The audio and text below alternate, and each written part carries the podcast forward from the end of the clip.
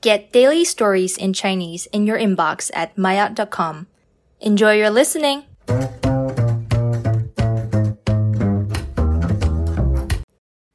妈呀！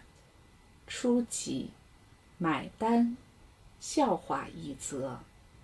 在中国，如果去一家小饭店吃饭，很多时候收钱的人会是这家饭店的老板， 所以我们付钱的时候会说：“老板买单。”今天我们的笑话就和这句话有关。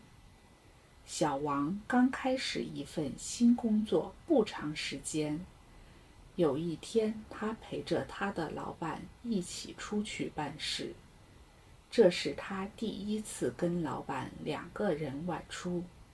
到了中午的时候，老板决定他们就在外面吃顿午饭。小王心里想，自己应该付钱，目的是为了让老板对他的印象好一些。